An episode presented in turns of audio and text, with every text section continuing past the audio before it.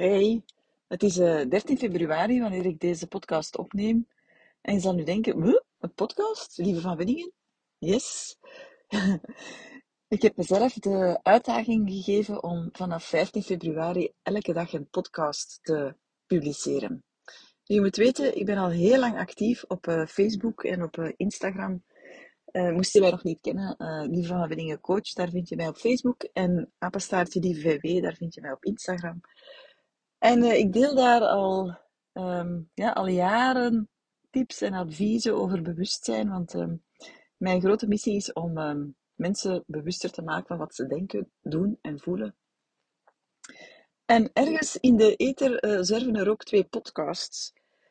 Om eerlijk te zijn, ik ben zelf niet zo'n fan van podcasts. Ik vind de meeste saai en ik vind de meeste ook te lang. En ik vind er ook ongelooflijk veel herhaling in zit. En om eerlijk te zijn, ik kan er zelden mijn aandacht bij houden. Dat zal ook te maken hebben met de twee vorige redenen. Dus ik heb zo niet echt iets met podcasts. Tegelijkertijd zeggen mensen mij, ah lieve, ik luister zo graag naar jouw stem. En er zijn zoveel mensen die ook tegen mij zeggen, ah, maakt me niet uit dat je weer een eh, gratis webinar geeft. Ik schrijf mij gewoon in en dan zet ik jouw eh, stem op op de achtergrond en dan doe ik intussen mijn strijk of eh, ik ruim een beetje op. Ik heb, ik heb, zeggen ze dan, eigenlijk al alles gehoord wat je zegt, maar jouw stem geeft mij rust. En ergens, er is toch altijd wel iets wat dat ik nog niet gehoord had, of dat ik nu op een diepere laag kan horen. Of eh, ergens, ja, maak je toch weer iets wakker in mij. En dat heeft er mij toch toe aangezet om eindelijk werk te maken van die podcast. En ik weet dat er nu sommige mensen heel blij gaan zijn en gaan knikken van, ja, lieve, goed idee, lieve. maar om eerlijk te zijn, er speelde ook nog iets anders. Want weet je, heel veel podcasts zijn nogal, ge, hoe zal ik het zeggen? Ja, neigen naar het perfecte. Er is zo'n mooie, jingle-jangle aan het begin. En dat is mooi gemonteerd. En daar zit geen achtergrondgeluid op. En dat is, er is goed over nagedacht vaak ook. Hè. Dus er zijn wat uh, highlights, er zijn wat vragen waar dan mensen uh, kunnen op terugvallen. Ik heb daar allemaal niet zoveel mee. Hè. Alles wat ik doe is heel intuïtief, enerzijds. En anderzijds, ik bereid eigenlijk nooit iets voor. Ook als ik een webinar geef, die je trouwens kan vinden, uh, ook op de podcast, die komen nadien nog, of op mijn YouTube-kanaal, waar we ook mee bezig zijn. Um, zo'n webinar uh, of zo'n live dat ik dan geef van een uur lang, ik bereid dat, ik bereid dat niet voor. Ik uh, weet ongeveer waar ik het over wil hebben. Maar ik, uh, ik hou heel erg, heel erg van om um, te praten vanuit mijn, vanuit mijn hart en vanuit mijn buik. En gewoon te vertellen wat er op dat moment voor mij relevant is. Dus dat is zeker niet altijd even gestructureerd. Ik durf alles uit te wijken. Um, ik ben een enorme associatieve denker en voeler ook. Ik, voel, ik voel iets en dan uh, roept daar een aantal gewaarwordingen bij op die, die een zijweg uh, inslaan en zo. Dus um, ja, ik, ik, ik, ik uh, botste een beetje aan tegen hele technische gebeuren van zo'n podcast.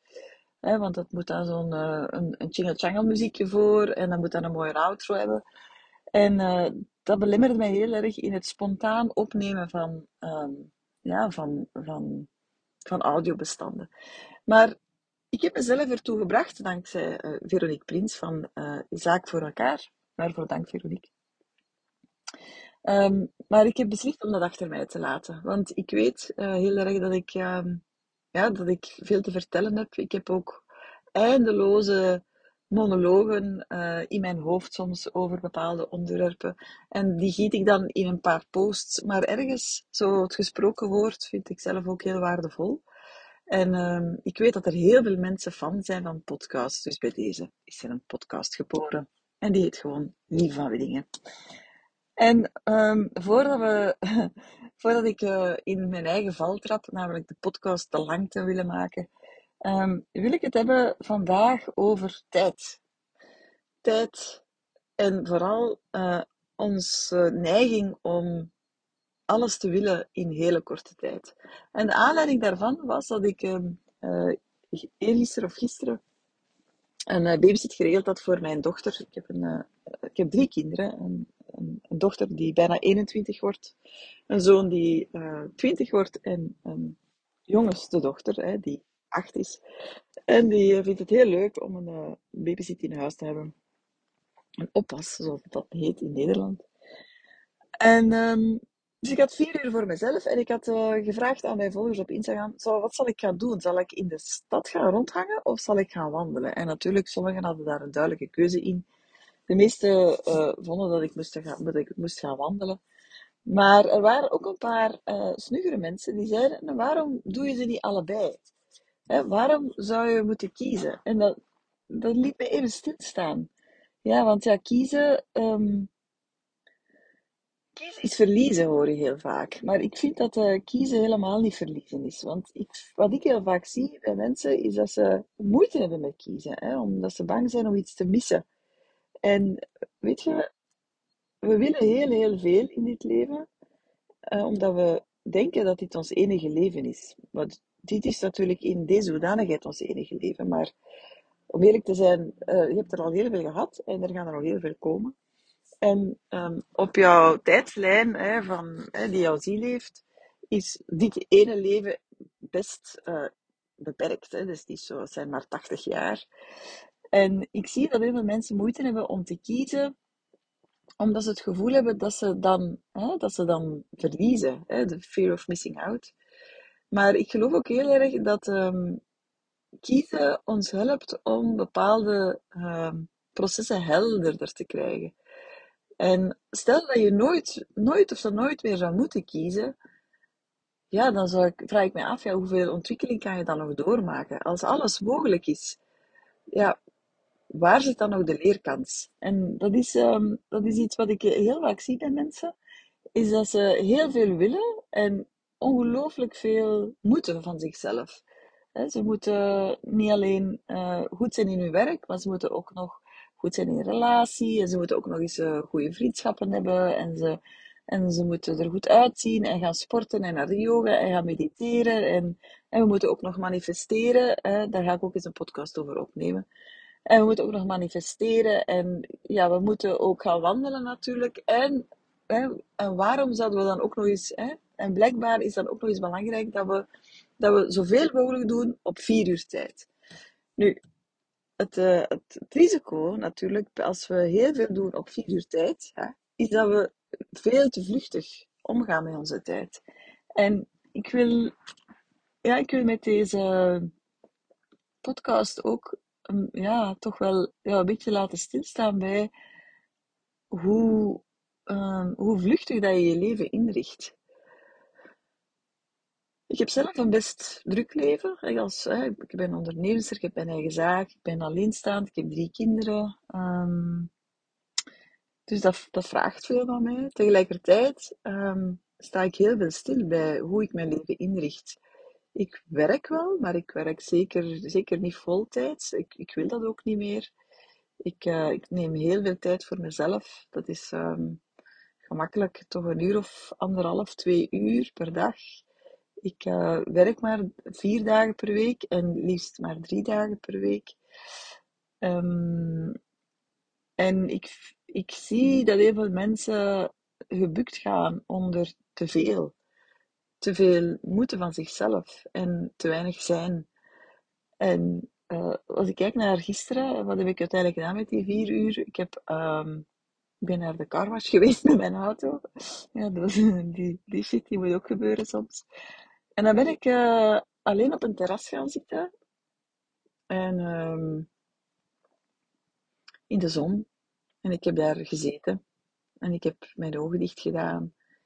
En ik heb ook iets gegeten en water gedronken. En ik heb uh, af en toe een, een berichtje gestuurd, maar ook niet te veel. En ik heb daar gewoon gezeten en ik heb genoten van de warmte op mijn gezicht. En ik voelde mij enorm, ja, enorm tot rust komen. En ik zat daar zo en ik dacht, ja, meer moet dit eigenlijk niet zijn voor mij. En ik had niet het gevoel dat ik iets moest doen, of dat ik iets moest maken, of dat ik van mezelf iets moest maken. Maar dat is ook zoiets. Ik zie dat heel veel mensen niet alleen veel moeten doen, maar ook veel moeten maken. Alsof dat ze van zichzelf iets moeten maken. Een, een imago moeten maken. Of dat ze, alsof dat ze niet goed genoeg zijn. Alsof ze niet goed genoeg zijn in hoe dat ze zijn. ehm, kan je gewoon zijn, naakt en puur, maar zonder iets daar rond. En, dat wil ook concreet zeggen, hè, zonder dat er een bepaalde, een bepaald label op jou kan plakken. En um, je denkt misschien, nou, labels, ik heb niks met labels. Ah, maar toch, hè, we hebben allemaal wel labels, denk ik, waar we gevoelig aan zijn. Of we willen uh, milieubewust genoemd worden, of we willen spiritueel genoemd worden, of we willen wakker genoemd worden. Daar moet ik ook absoluut een podcast over maken, over uh, heel die woke en die wakker uh, maatschappij. Um, en uh, ja, we willen ecologisch uh, genoemd worden, of maatschappelijk betrokken genoemd worden, of intelligent. Um, maar wat als dat allemaal wegvalt? Ik stel mij soms echt wel de vraag zo op mijn sterrenbed. Ja, wat, wat, wat, blijft er dan over van die dingen? Hè, want dan is er geen Instagram en Facebook niet meer, dan is het ook allemaal niet meer relevant. Maar wat, wat blijft er dan nog over? En ook, ja, wie, wie ligt daar dan?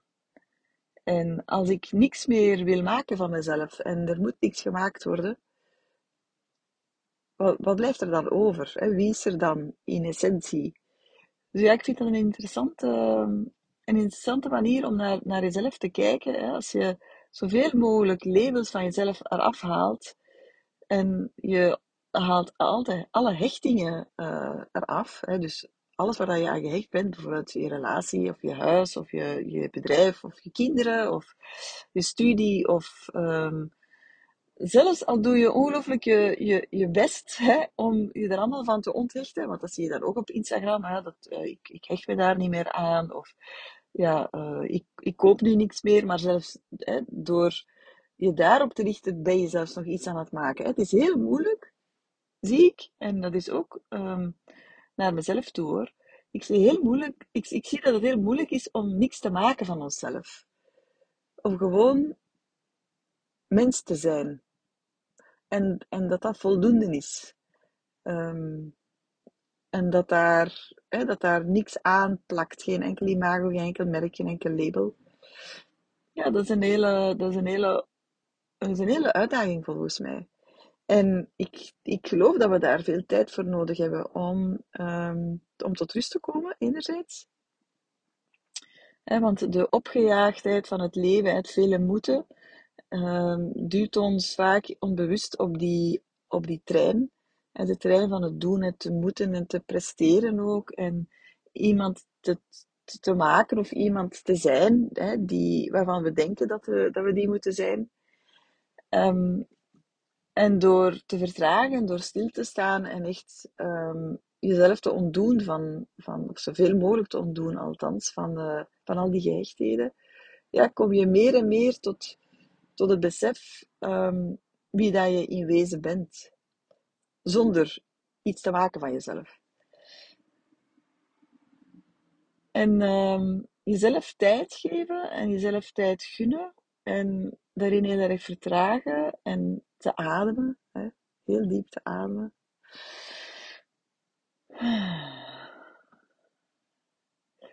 Ja, brengt mij alleszins in een, um, in een soort van um, gewichtloosheid. Gewichtloosheid, een soort bubbel. Um, waarin ik, waarin ik niemand meer ben en tegelijkertijd gewoon ben wie ik ben. Maar ik zie dat dit zo filosofisch ging worden. Dat gaat zeker niet elke keer zo zijn. um, maar uh, ja, ik heb het afgelopen weken heel erg gehad over seksualiteit op uh, Instagram en op Facebook. Omdat ik heel erg geloof dat vanuit we onze seksualiteit ons uh, heel bewust kunnen worden. En ik vind het, uh, ik vind het ook daar heel mooi hoe we vanuit het prestatiegerichte, van we moeten klaarkomen of het moet spannend zijn of er moet passie zijn of um, ja, het moet sexy zijn of het moet dit of het moet dat. Als we vanuit die moeten ook in onze seksualiteit kunnen evolueren naar zijn, kunnen we aanwezig zijn bij elkaar en kunnen we vanuit uh, niks te moeten en niks te maken en niks op te smukken, gewoon aanwezig zijn in elkaar. Ik geloof dat daar heel veel um, ja, winst uit te halen valt voor ons als mens. Om op die manier met elkaar te leren omgaan. want als we ook in onze seksualiteit het gevoel hebben dat we iets moeten doen of van alles moeten, ja, hoe kunnen we dan in, ja, hoe kunnen we dan echt vanuit kwetsbaarheid uh, ons vanuit naaktheid ook verbinden met iemand anders? Ik, ik heb het gevoel dat dat heel moeilijk is en dat dat voor heel veel mensen um, een enorm, ja, een, een enorm obstakel aan het worden is. Hè? Want we zien ook dat veel mensen uh, ontevreden zijn over hun seksuele leven. En uh, we weten niet zo goed hoe dat we daar uh, verandering in kunnen brengen. We gaan vreemd, hè? Een bak. Um, dat doen we wel. En we, we proberen wel een be beetje de boel te plamuren. Um, hè, om de, de bloedspetters eraf te halen. Spreekwoordelijke bloedspetters. Maar ja, elke keer als je die muur plamuurt, er komt toch altijd een, een bolletje en een scheurtje bij. En ik heb niet het gevoel dat veel mensen echt genoeg um, tools hebben of technieken hebben om, um, ja, om hun seksuele leven of hun seksualiteit tot die diepte te brengen waar ze diep naar verlangen. Want dat is, ik geloof wel heel erg dat we daar echt als mens diep naar verlangen. Dat is um, aandachtig aanwezig kunnen zijn in volle naaktheid in verbinding met iemand anders, die ook in volle naaktheid aandachtig aanwezig is. Ik geloof heel erg dat dat um, ons tot mens maakt, dat we daar naar verlangen enerzijds, maar ook dat we daartoe in staat zijn, in essentie. Maar het lastige is dat als we dat doen, hè, we, kennen allemaal die momenten hè, dat we, ook al is het maar een paar seconden, ik denk wel dat we allemaal het moment kennen dat we in volle naaktheid aandachtig aanwezig zijn bij iemand. En soms is dat maar twee seconden natuurlijk. Maar we voelen dan wel heel erg die, die ongelooflijke diepe verbinding vanuit het hart die dan ontstaat. Maar dat is, bijna ondraaglijk. En um, het is ondraaglijk volgens mij omdat we te weinig bedding hebben. We hebben in onszelf te weinig veilige bedding, maar we zijn ook niet, niet gegrond genoeg. En dan ja, waar, waar moet die energie dan naartoe? Want dat wekt natuurlijk enorm veel energie op als je daarin kan blijven zitten. Je, je probeert je dat voor te stellen, dat, je, dat je tegenover je, je partner zit of tegenover een persoon zit, hoeft zelfs niet eens je partner te zijn. Um, dat jullie naakt zijn of dat er hè, een doek over je geslachtsdelen ligt. Hè, maar dat je in zo'n staat van zijn komt, dat je elkaar in de ogen kijkt en dat je eigenlijk de mens alleen maar in zijn volle puurheid kan zien. Hè? Dat je niet meer dat lichaam ziet, dat je ook niet meer het verhaal ziet of de geschiedenis ziet of, of zelfs ja, het lichaam, zelfs dat, dat ook zelfs dat diffuus wordt, maar dat je echt de, de essentie van die mens ziet vanuit het hart. Ja, dat ontroert mij op dit moment als ik erover vertel heel erg. Um, omdat, dat, uh, omdat dat heel uniek is. En het is. Ik geloof dat heel veel mensen dat diep, diep van binnen verlangen, maar er ook heel erg bang voor zijn. Omdat het natuurlijk ook uh, raakt aan verdriet. Want we willen het wel heel erg, hè, dat voelen en die, die essentie en die puurheid voelen. Tegelijkertijd herinnert het ons ook aan de periode dat we dat van nature deden en dat dat ook geheel vanzelf ging. En wanneer was dat? Dat was natuurlijk toen we nog heel jong waren. Als kinderen ter wereld komen en ja, dat is één bundel van licht en, en liefde. En ik herinner mij nog, hè, want mijn jongste is nog maar acht, dus ik herinner het mij nog heel goed. Hè, hoe ik in die ogen keek en dat ik alleen maar licht en liefde zag.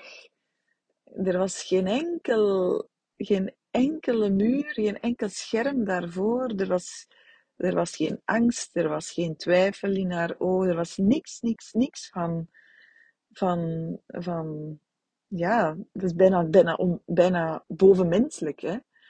Uh, als je in zo'n ogen kijkt van een pasgeboren baby, Uh, en daarom is het net, hè, heel veel mensen zien baby's heel graag. Waarom ook? Omdat ze ons appelleren aan iets heel wezenlijk in ons. Het, het, wezenlijke van uh, liefde, pure liefde te kunnen voelen en te zien. Hè. Uh, veel mensen raken baby's ook heel graag aan, omdat dat ook, ja, dat, dat is natuurlijk ook energie dat je binnentrekt.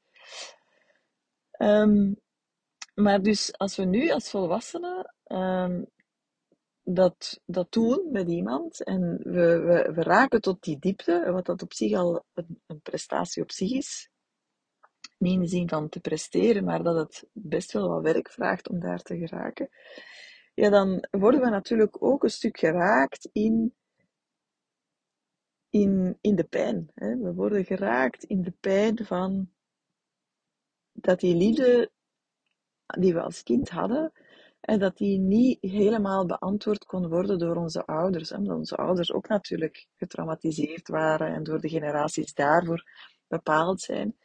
En um, dus het vraagt van ons heel veel om, en daarmee bedoel ik heel veel innerlijk werk, hè, therapie, coaching, uh, workshops, opleidingen, om um, die muren enerzijds, maar ook hè, die, die we hebben opgebouwd, maar anderzijds de maskers, hè, de, het, hè, waar dat ik het daar straks over had, het, het moeten, het maken, um, hè, de, de labels die we op onszelf plakken, hè, om die ook te laten gaan, maar ook ja, de lagen in de diepte, om die te kunnen, uh, om die te kunnen pakken terug. En die vanuit, en die, en die vanuit verbinding echt te kunnen maken met iemand anders. Uh, ja, te kunnen leggen met iemand anders. Um, maar zoals ik het nu zie, hè, onze seksualiteit en hoe dat we hè, seksuele uitwisselingen aangaan, dat is heel erg vanuit prestatie. Dat is heel erg vanuit ik moet iets maken, ik moet iets doen, ik moet het goed doen. En dat heeft mij altijd enorm ge, gefrappeerd. Uh, hoe zeg je dan in Neder mooi Nederlands geraakt?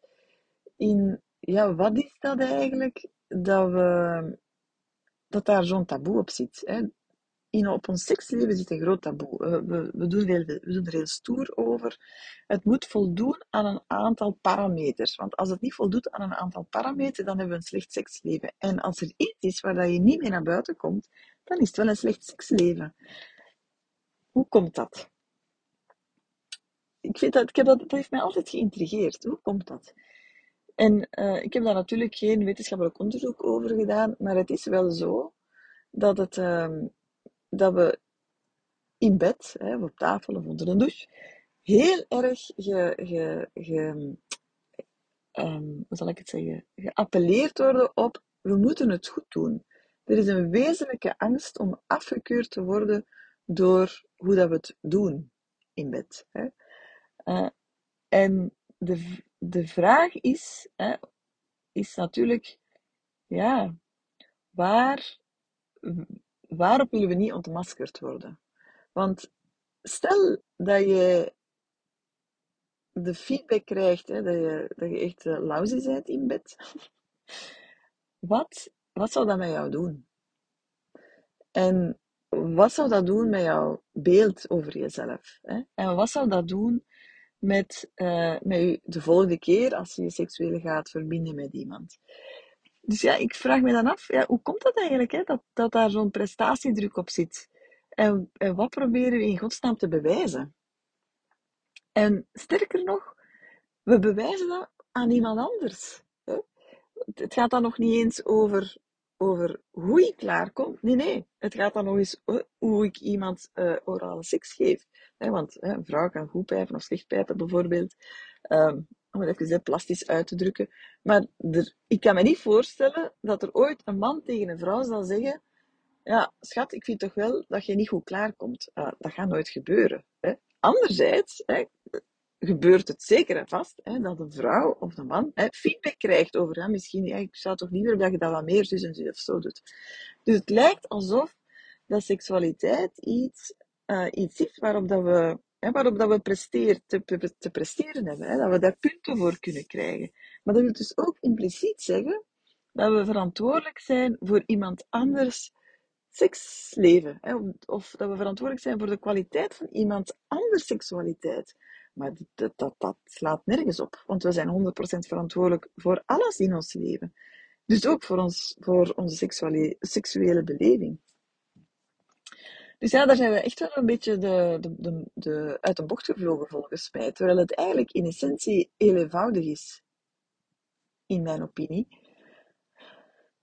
Want als je de prestatie eraf haalt van de seksualiteit, als we eraf halen dat er iets zou moeten, of dat we zouden moeten voldoen aan iets, ehm, en we kunnen en we kunnen aanwezig zijn bij onszelf en dus ook bij de ander, ja, dan eh, kunnen we alleen maar naar onszelf kijken. We kunnen alleen maar kijken en voelen wat dat met onszelf doet als we de ander niet meer verantwoordelijk maken.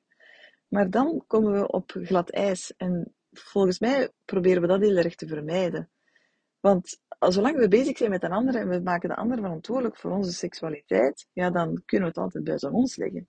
Maar als we onszelf uh, ertoe uitnodigen om aanwezig te blijven en echt te voelen wat dat bij ons doet en los te komen van alles dat we moeten maken of wat dat we moeten doen of uh, ja, wie dat we willen zijn, ook in, ook in bed, hè, ook in een seksuele uitwisseling. En we kunnen die pure vorm te pakken krijgen van onszelf, dan kunnen we niet anders dan geconfronteerd worden met stukken van onszelf waar dat we pijn rond voelen, waar we rond getraumatiseerd zijn, waar we niet, niet blij mee zijn. En um, je mag je dat dan voorstellen dat dan aan de overkant net hetzelfde gebeurt. Ja, dan, ik geloof dat, dat dat heel veel zou kunnen veranderen. Maar daarvoor moeten we, is het zo cruciaal dat we vertragen, dat we het langzaam aandoen en dat we ja, in die seksuele uitwisseling met iemand anders bereid zijn om ja, om onszelf in de eerste plaats in de ogen te kijken en dan vanuit die kwetsbaarheid en die naaktheid echt en die raakbaarheid ook um, de ander te ontmoeten. En vanuit die fase en vanuit dat gevoel echt uh, seksueel te gaan verbinden. En dan, dan moet er helemaal niks meer dan moet er echt niks, en dan moet er ook niet gekozen worden, en dan moet er ook geen lijst afgewerkt worden, en dan, en dan is er gewoon um, ja, die, die magische samensmelting um, van, ja, van twee zielen, is dat dan eigenlijk. Hè? Dat, zijn, dat zijn dan zelfs geen lichamen meer, maar dat gaat dan zo diep, hè? en dat, gaat dan, dat is dan zo um, wonderlijk bijna. Um, ja, dan, uh, dan vallen tijd en ruimte weg, geloof ik. Dus ja, die pinguïns die, die op een, een minuut kunnen laten klaarkomen, forget, it, forget about it. Tuurlijk is dat leuk, maar ik denk dat we daarmee een hele, de essentie echt, uh, echt missen.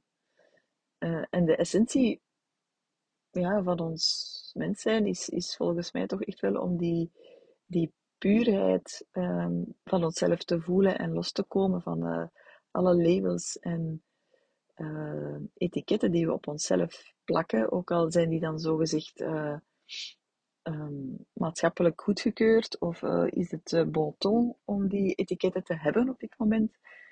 Um, spiritueel bijvoorbeeld, dat is echt wel een schoon etiket tegenwoordig, of zelfs hoogsensitief is ook een mooi etiket.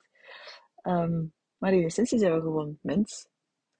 En um, ja, ik, ik, uh, ik, hoop, ik hoop heel erg dat, dat uh, door, door mijn werk, dat, uh, dat mensen meer en meer kunnen voelen dat ze ook gewoon mens mogen zijn. En dat dat, dat, dat veel, veel vrijheid geeft. Hè? Om, dat je niks meer moet maken, dat je niks meer moet doen. En dat, er, dat je ook gewoon vier uur op een terras kan zitten. En dat dat ook helemaal oké is. Zo, Ik heb gezegd wat ik wou zeggen. Ik ben uh, heel benieuwd wat je daarvan meeneemt. En uh, ik ging geen outro doen. Hè. Ik ben dat ook niet van plan. Um, ik wens jou nog een hele fijne dag. En dankjewel om te luisteren.